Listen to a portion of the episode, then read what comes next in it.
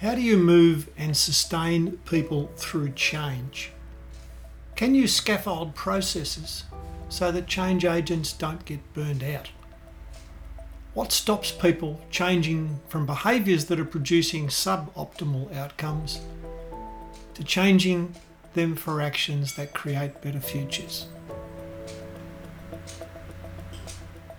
I like to talk to people about how important the past is, even when you're talking about change. So, if we take that out of the realm of looking at methodology for a moment and just think about change itself, when we're talking about culture, cultures have established themselves, the mores have established themselves. What people feel is right or wrong is established. So we walk into a being, meaning we walk into something that is. And it's wrong, I think, to ignore that what is in exchange for what could be because the two coexist together. And unless we get them coexisting together, generally the is wins out. That is my guest today, Mina McBride, who comes to us via the Centre for Health and Global Environment at Harvard and the Houston Foresight Program. Hers is an approach to foresight and supporting change that is scaffolded by system knowledge, lifestyle medicine, and recognizing that sometimes we have imperfect knowledge of what is the optimal thing to do, and so we just need to do our best. Welcome to Future Pod, Mina. Thank you so much, Peter. Happy to be here. Mina, first question is the story question. So, what is the Mina McBride story? How did you end up as a member of the Futures and Foresight community? Ah, I think I would say pretty much like you say in your intro on your website that it found you. I was working with a group at the T.H. Chan School of Public Health. And part of what we were doing there had to do with how do you move innovation through large organizations. And specifically, we were looking at sustainability initiatives. So you have this great sustainability initiative, but how do you get it through?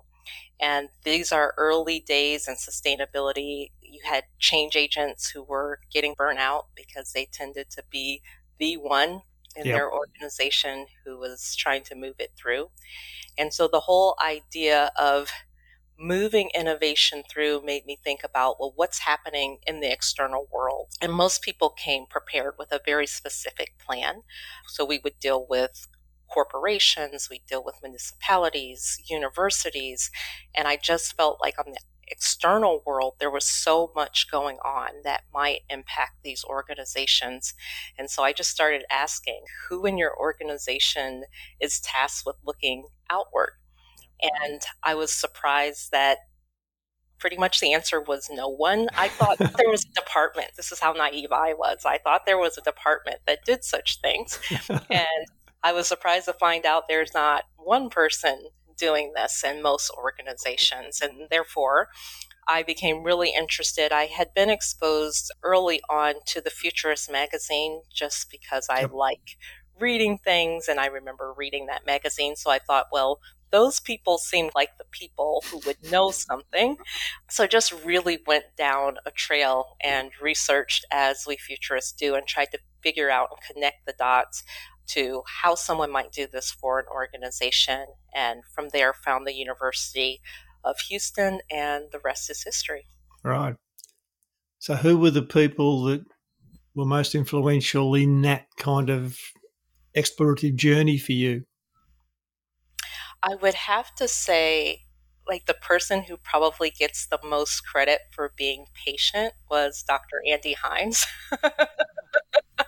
so I was coming, as you can tell from the story, a very academic background, and everything was evidence based. That was drilled in your head. At the time, too, I was trying to decide do I want to explore things in a corporate world or would I rather do something in a field called lifestyle medicine, which I find to be really connected because they're both about trying to get to the root cause of something and improving the outcome where you know that an outcome could be improved. And so, coming from that evidence based world, but also full of research papers and not doing very much, but doing a lot of reading. One of the things that I wanted to do was make sure that I had some practical application. So I did not want to spend the years in grad school learning about foresight, but not actually applying it anywhere. So I was armed with what I was looking for in the program and peppering with all kinds of questions and how much will I get to apply and do I have to take these certain courses and can we be flexible and give me more things where I'm actually working with the material and working with organizations to try to see if some of these ideas would work. And so, like I said, he was extremely patient with all of my questions and just assured me that if I went with that program, it was a really good mix of theory and application, which I found to be true. And it's not necessarily what's right for everyone, but it was definitely what was right for me at the time and probably still remains correct for me because even at the School of Public Health, what we were doing was this idea of taking all of the research, taking all of the theory, that we had learned about change and organizations and innovation, but then we're directly connecting that to how can that be applied now in a real world setting? How can we help you as a change agent not burn out?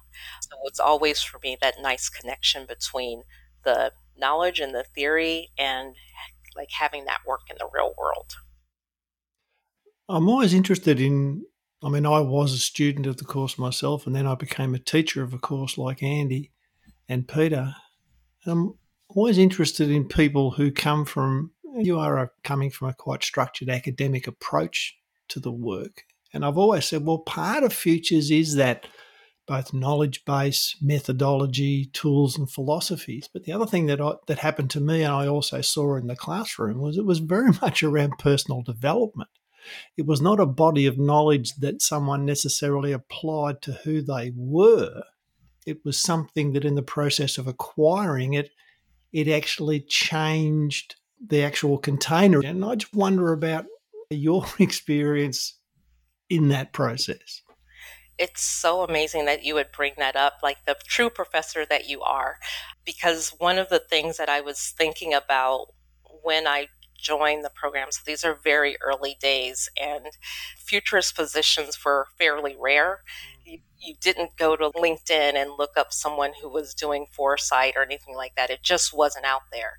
And so one of the things that I thought was if nothing else, I should exit this program a different person. So I should take with me a set of thinking skills that I didn't have going in, and therefore the way that I look at the world would fundamentally change. And so that would be something that I could take with me, regardless if I ever actually wound up working as a futurist. I didn't know if I would, but I knew absolutely that I would leave with a way of processing information and seeing the world that was different than the way that I went in. And that was something I felt no one could take away You'd always mm. have that.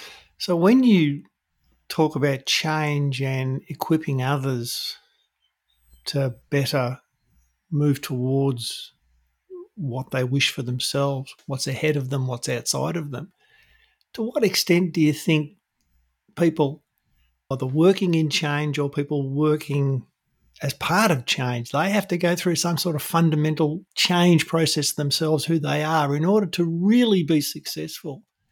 Does it have to change the person in order to be successful and sustainable? I think that would go back to what I liked about and the reason I was interested in lifestyle medicine specifically.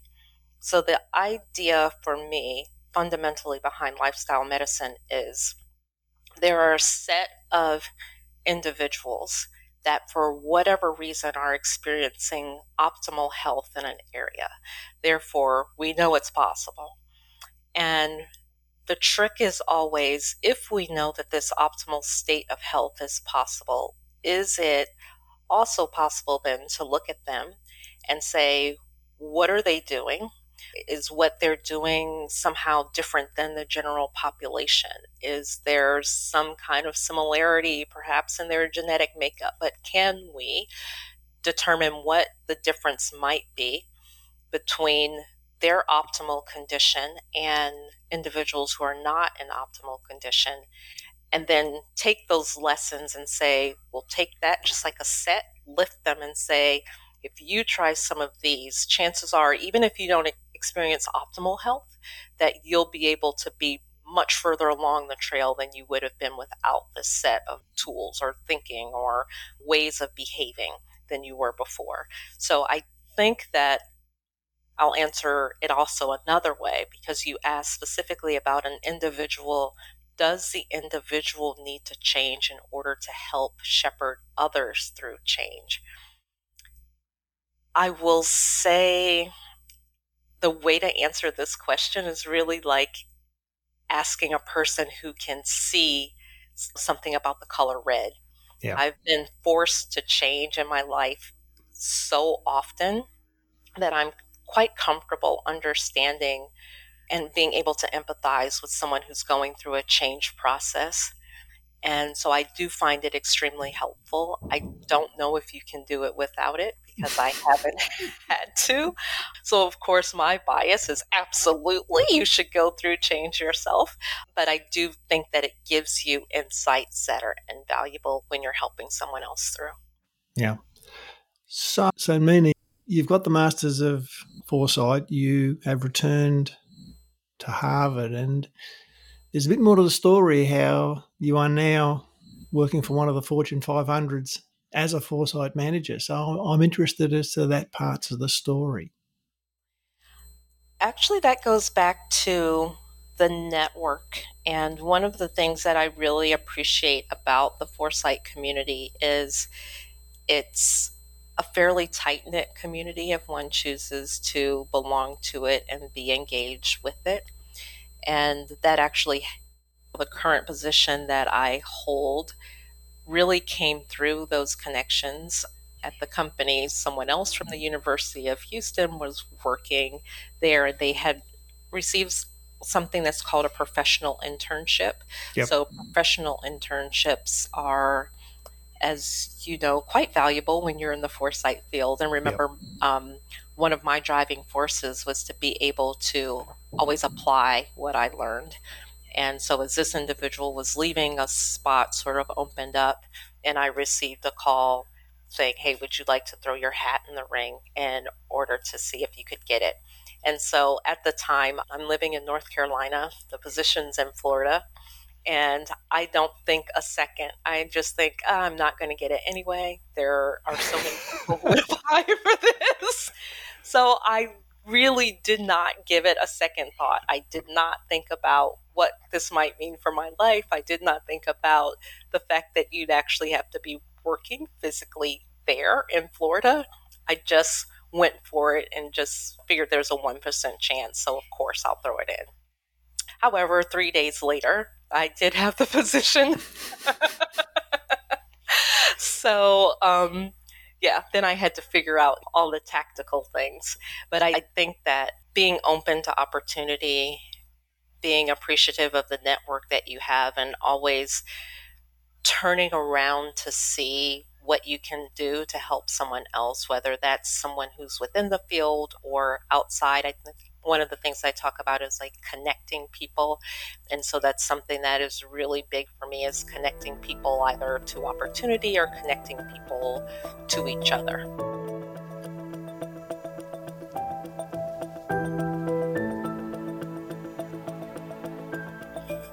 Okay, Mina. So let's move to the second question. It's the one where I encourage the guest to talk to the listeners about a framework, a philosophy, an approach that is central to how Mina McBride does her work. So, what do you want to talk to the listeners about?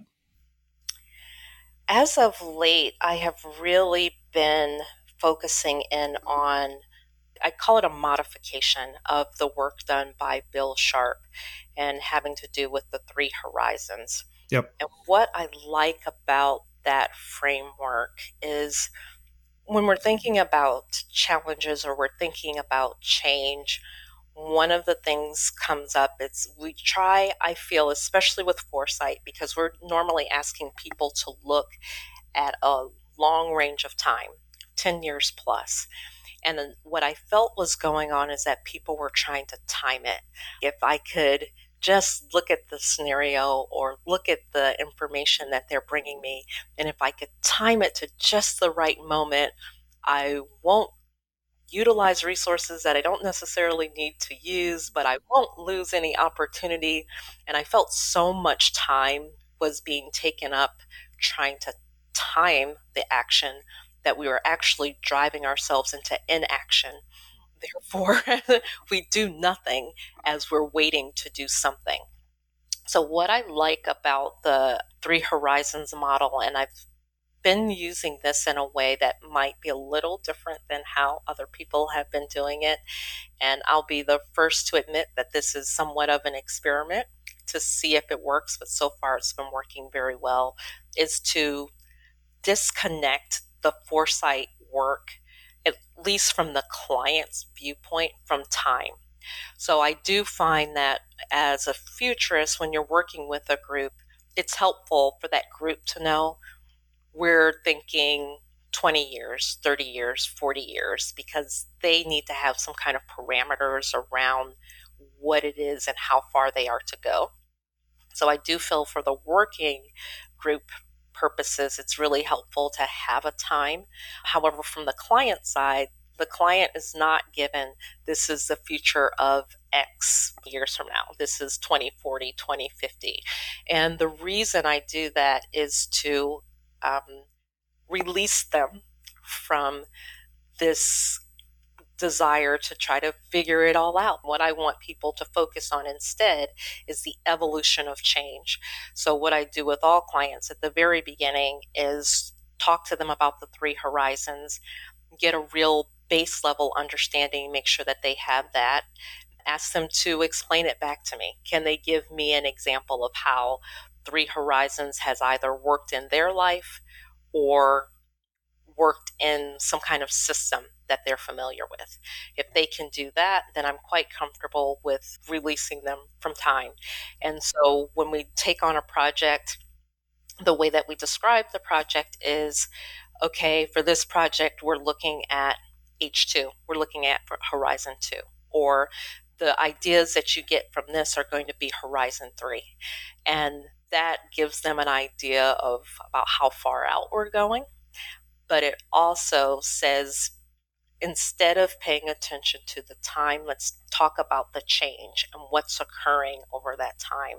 And so then we just lay out, like starting with our baseline, what's that evolution and what might that evolution look like.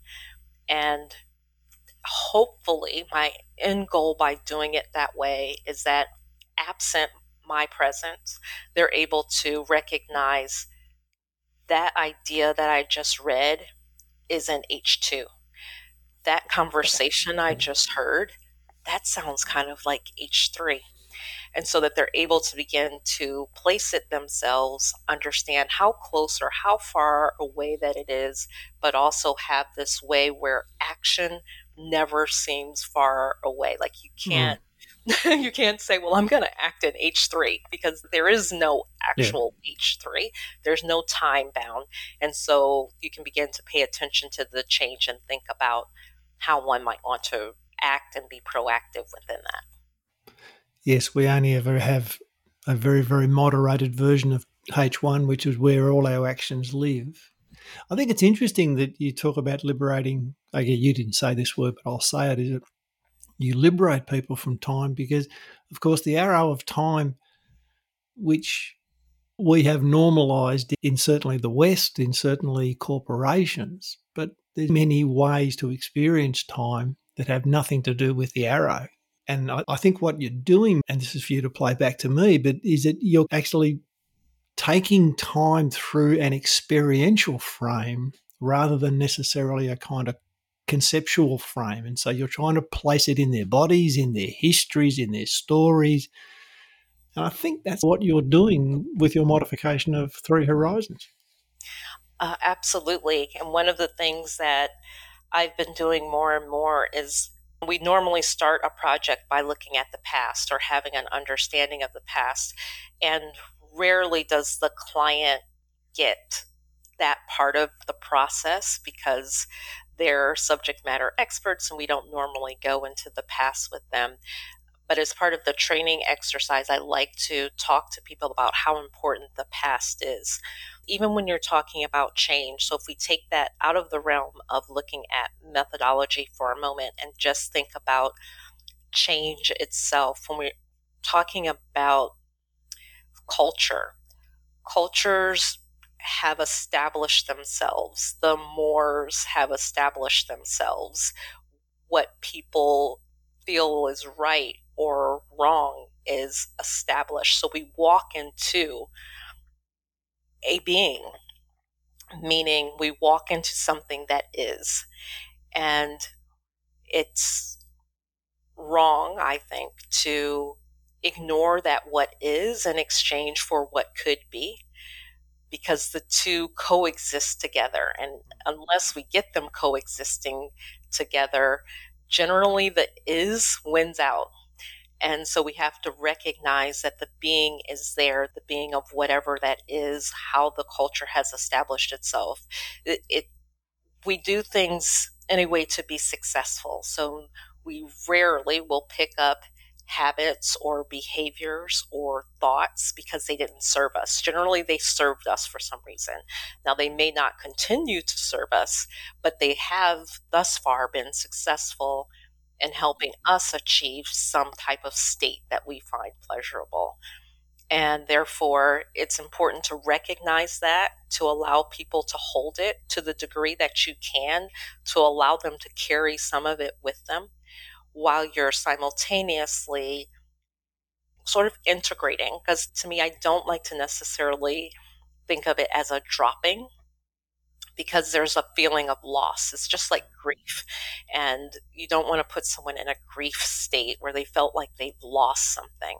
So the idea is can we scaffold, which is something coming back from that innovation work at Harvard, are we able to provide a scaffold where they can go from where they are to where they may need to be, but feel that they're doing that in a way that's safe. Hmm. Yeah, the Sohail Inayatullah with his futures triangle, and we talk about the weight of the past, and the weight is both burden and it is also responsibility and legacy to go forward. There can be benefit exploring the sense of loss in order to build the sense of importance of what we carry forward. In other words, not everything can go into the future. We have to choose. Choice can have pain associated with it, but in that pain is actually almost a galvanizing force to make us be clear this is really important. This pain is not necessarily, while I'm not enjoying it, it, it is necessary to get to the thing that we want to get to. Right. And it's that idea of when I say exchange, it's that idea. It's saying, yes, if we were to put this in a health context, yes, I really enjoy eating that chocolate cake every night, and I get to choose a different cake every day, and I really love that. And the exchange is one prefers to have optimal health. For some reason, they're getting a bad outcome, and therefore, there's an exchange of what was giving me pleasure before for this new pleasure. And yes, you're right, there is pain involved sometimes in giving up that cake. But I do think that there are ways to, again, provide that scaffold and walk them through that exchange where they're exchanging that good that they were getting before, which is now bad, to a new good. And it, it makes me think about the transformational scenarios and one of the things that they talk about there is what situations need to exist for transformational scenarios to work. And when you think about the idea of people feeling it has to be something where they feel like the situation is unsustainable. They have to feel like it's unstable. Like all of these things in general, when you're human, bring up very negative feelings. So sometimes they have to feel like it's what's going on or what's happening is unacceptable. It's all very negative. And sometimes we have to have the weight of that negativity in order for us to want to release something in order to gain something that is more positive.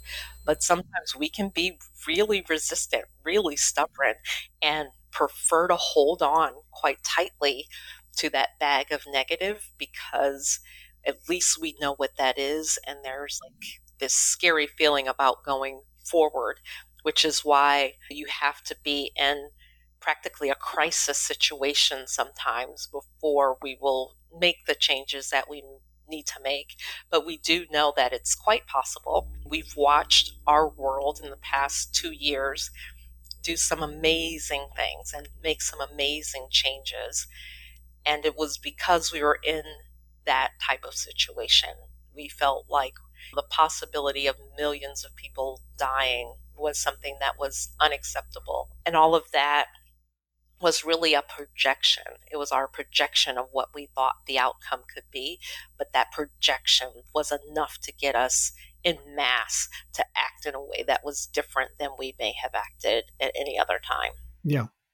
And of course, we had stories. If we didn't have experience, we had stories of previous things yes. that we might have read, seen, we had the numbers from the last pandemics. We had we had the historical stories of plagues and so forth. So there was a whole lot of evidence and cultural reinforcement that said this is serious. You need to pony up and really take this seriously. And it's particularly gratifying given the two years yes. when the numbers are coming out. And I'm sure you've seen them. They're estimating up to 20, 30 million people probably would have died if they hadn't have been the global response that there'd been, both in terms of the social responses, the quarantining, obviously the vaccines and everything else. It's interesting that people talk about the success of when we dealt with the ozone hole because there was a problem, we did things, it's clear what we did had a result. And yet something like the pandemic, which was taken over a longer period of time and is still a live, disputed thing, it is not clear that we are making a difference. It is not clear that we are getting to a better future. It's not clear that what we're doing is actually making any difference. Oh, that reminds me of a conversation that I had recently about urgency and how long urgency is useful as a tool. And from my perspective, I feel like urgency is useful, but it generally doesn't tend to be useful for those protracted type problems because it requires, again, going back to sort of like a body analogy, the adrenaline raises and you're ready to deal with whatever's confronting you, whatever that challenge is. However, we're not made to be in a state of heightened adrenaline over a long period of time. And therefore, we're going to do something to adjust and sort of bring it back down to a level that we find that's sustainable over a long period of time. So, that idea of a protracted problem, that's what I'm trying to figure out is when you have those types of problems that aren't solvable right away and sometimes may be difficult to see the progress that you're making, how do you break that down in a way that makes it seem as though and one can recognize what's actually happening. If you're on an exercise regime, it's very difficult to see what difference lifting weights yesterday made at all. You don't see that for a long period of time. And so, a lot of the things that we deal with as futurists when we're trying to have people imagine new futures, sometimes it can be solved right away, but many times we're dealing with systems, and the systems will require change, sometimes years, decades, in order for everything to be working. And yet, this change whatever we put in there to change over that time, it has to remain. It has to stay in place because at some point, if we give up and say, well, nothing's happening, then the change that was in motion has now stopped. And so, how do we mm-hmm. help sustain people through periods of like longer periods of change and help them feel those little celebrations along the way? Yeah, right. Thanks, Mina.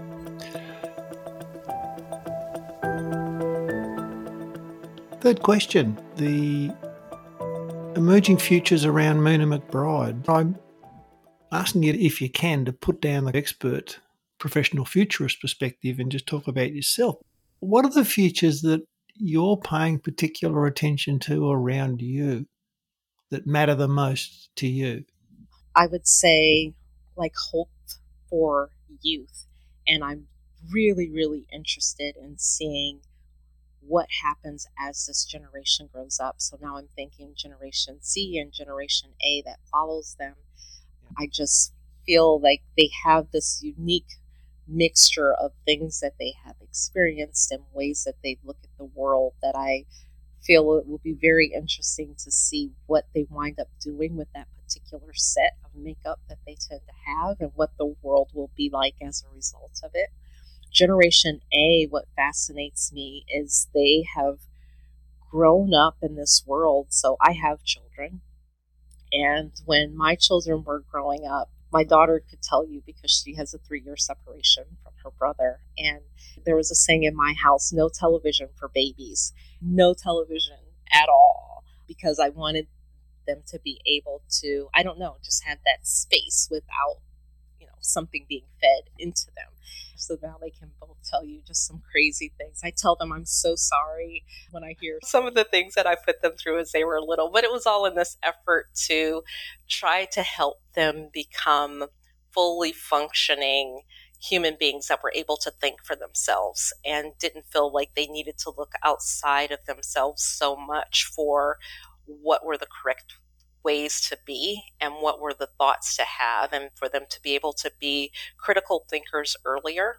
And i feel so much of that is established through like the exposure to art or the exposure to fiction or the exposure to documentaries or all of this thing that could give you material to work with um, that is not typically what we feed our children. And therefore, Generation A to me holds a particular fascination because so many children in that generation from pretty much almost straight out of the womb and literally now over the womb where they have a contraption where you can hold an iPhone or a pad of some sort over their crib to keep them entertained as they're in the crib.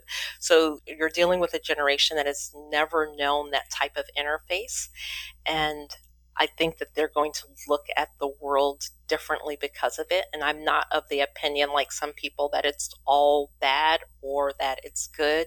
For me, it's just interesting to see what impact it has and how might they turn out differently because of it. But I do feel that they'll definitely look at the world in a different way and probably function and relate to the world and each other in a different way because they've always had sort of that intermediary in between them and the world.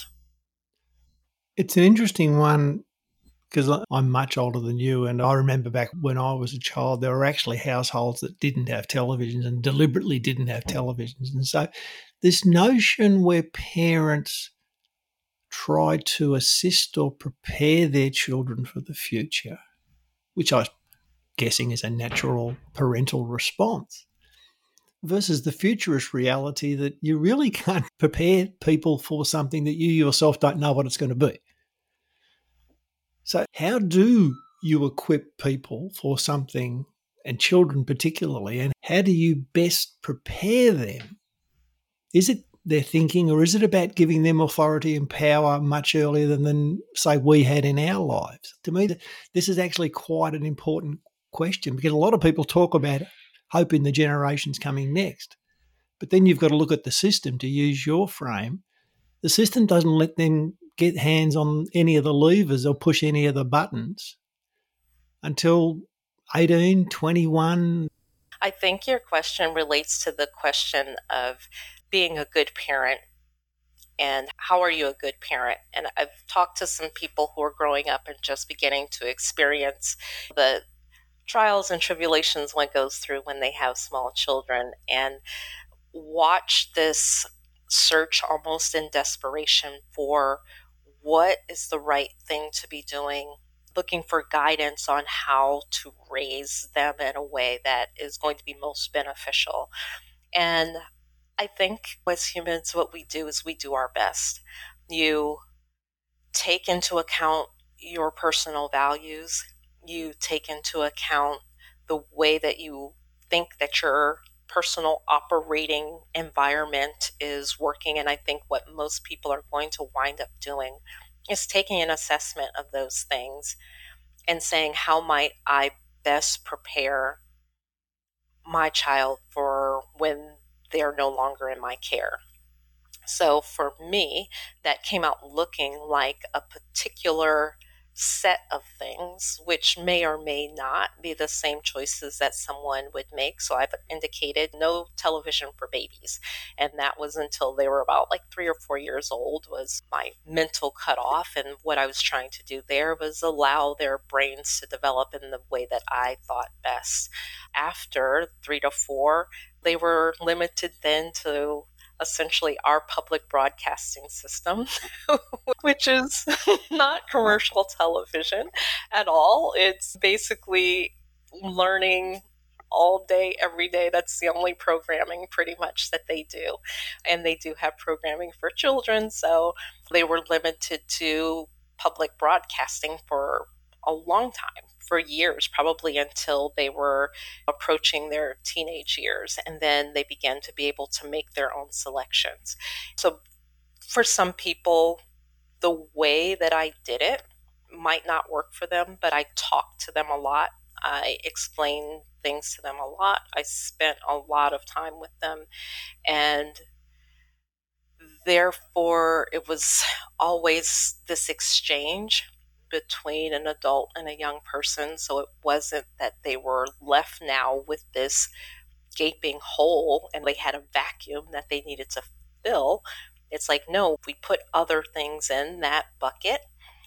And those were things that I thought might help prepare them by giving them the ability to be flexible in the way that they related to the world.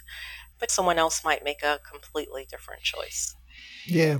Riel Miller has a term he refers to being a good ancestor, and particularly our generation as to whether they will be looked at as being benevolent or actually capricious ancestors to the generations after us. I wonder, given that you've used a, a health metaphor to look at this, I wonder how you also are thinking through the notion that the mental health of the younger generations is not terrific. There is data that says the mental health is certainly more prevalent, that, that, levels of youth suicide seem to be much higher than they were before. We are their ancestors and we're getting data uh, about them that suggests that we're not possibly preparing them well, or maybe it's impossible to prepare them for the world that we're creating for them if I could, I'd like to expand that to that's not something that's just true of children.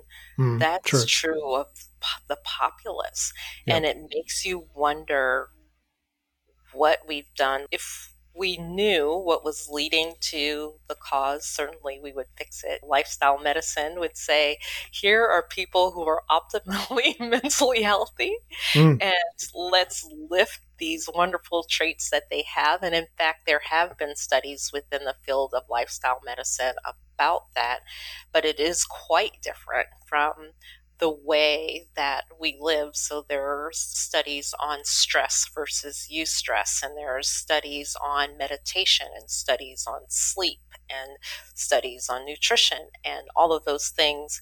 We don't look at them independently, we look at them as a holistic way of making a person. And yet, if you think about our society and every single one of those areas, um, we haven't necessarily done a great job. If we look at how we're feeding ourselves, if we look at stress versus eustress, if we look at exercise, if we look at sleep, and we're seeing an outcome because of it. And so, what do we want to do. There, there's a lot of ways to look at that, like a prism almost of ways that we can think of.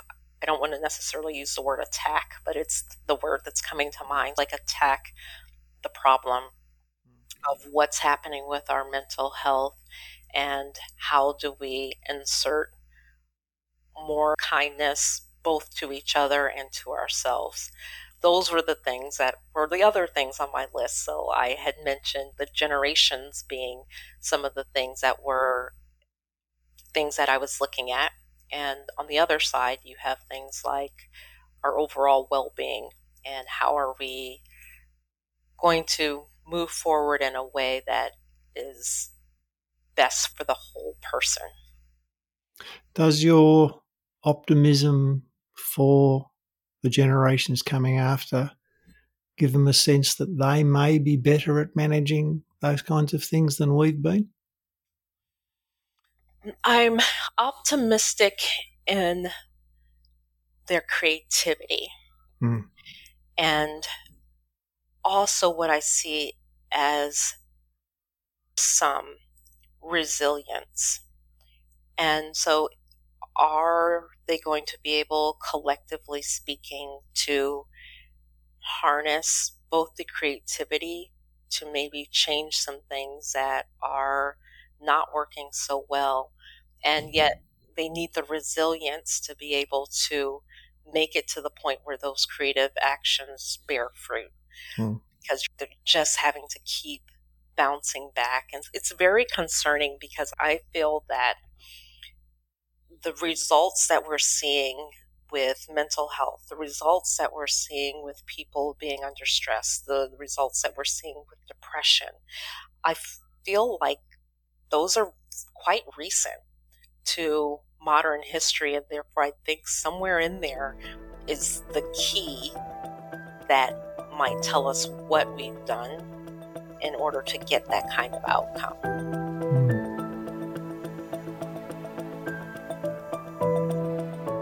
Fourth question, the communication question. So, how does Mina explain to people what Mina does when they're not sure what it is that Mina does? Oh, this is the wonderful question for all futurists everywhere. it is funny because I can relate to sometimes thinking you have just nailed that definition. And it's funny because my daughter, who's in university now, she was here during the summer, and I said to her, Are you watching what I'm doing? Do you see what I do? She goes, I still don't really get it. so, if there's any hope in that. So, what I will generally do is I'll start off with the one sentence answer which is normally some form of helping organizations or individuals look at the future in a way that can help them take action for arriving at some prefer- preferred state or some variation on that. Those are usually the three key things who it is, put in the future there somewhere and what kind of outcome why do you do it? Sometimes i'll say for example to help them when they're doing strategic planning or giving them that rough framework. Generally that will lead to more questions and when that's the case i just take into account who that person is and then try to turn it into a story that they might be able to relate to. So if it's a layperson i might use a story like their profession something that they're intimately familiar with and t- just briefly explain to them how this might play out for their industry or something that they intimately understand. If it's someone who's a business person, I might talk to them about strategic planning or being able to prepare beforehand. So I just take my audience in mind. If nothing else, what my goal has always been and what I think about when I communicate specifically, sometimes the concepts that we talk to people about in foresight, whether it's what we do or it's when we're going through scenarios and we're like explaining these possible worlds to people and it can all get very large and grand. And my goal for communication is always can i leave them more inspired for action than when they met me? So in explaining to them what i do can i leave them curious still and wanting to know more either about thinking about the future now in a different way, thinking about how they might want to look at something or some topic in a different way? Or can I leave them, in the case of debriefing a project, can I leave you feeling inspired about the possibility of the future, where you feel, although some of the things we might tell you might be completely daunting, and we have evidence to back it all up, and it might not look like the future that we might want to walk into, but can I leave you feeling like you're empowered to make a choice about it and you're empowered to act? And if I can leave someone feeling inspired, then I feel at least they can go forward and they can be in motion. So that's always my goal for communicating. Yeah. Has your communication approach changed much given what we've been through? Is it pretty much the same as it was before COVID started, or is it actually different now that the people you are now engaging with have just been through an experience? I think the way that I look at it is if you spend the time individually clarifying who you are. So that's a question that can take decades to answer. But if you can get down to the core of who you are, what your values are, what moves you, what drives you, then I think it's fairly easy for your core messaging to stay the same. So, to give you an analogy, if you think about 9 11, and when 9 11 happened in the United States, you had a lot of people having conversations and questioning themselves about things that they were doing in their life. And sometimes someone might be a professional comedian and they would think, "Was this what I should be doing with my life? It just seems so silly making people laugh. And had they already gone through a process of examination, they would know the answer to that question. And I'm not saying that the answer to that question is easy to get to, no. but I'm saying that there are two different types of comedians. There's a comedian that understands every day when they wake up what they're doing, and there's a comedian that wakes up and they are doing what they want to do. And so I think fundamentally, those are two totally different places to be. And therefore, I think I've been able to stay fairly consistent in my messaging pre and post pandemic because of having this clarity about what it is I'm communicating and why I'm communicating. And something like that, I think, has the ability to withstand the ups and downs of what we go through. Thanks,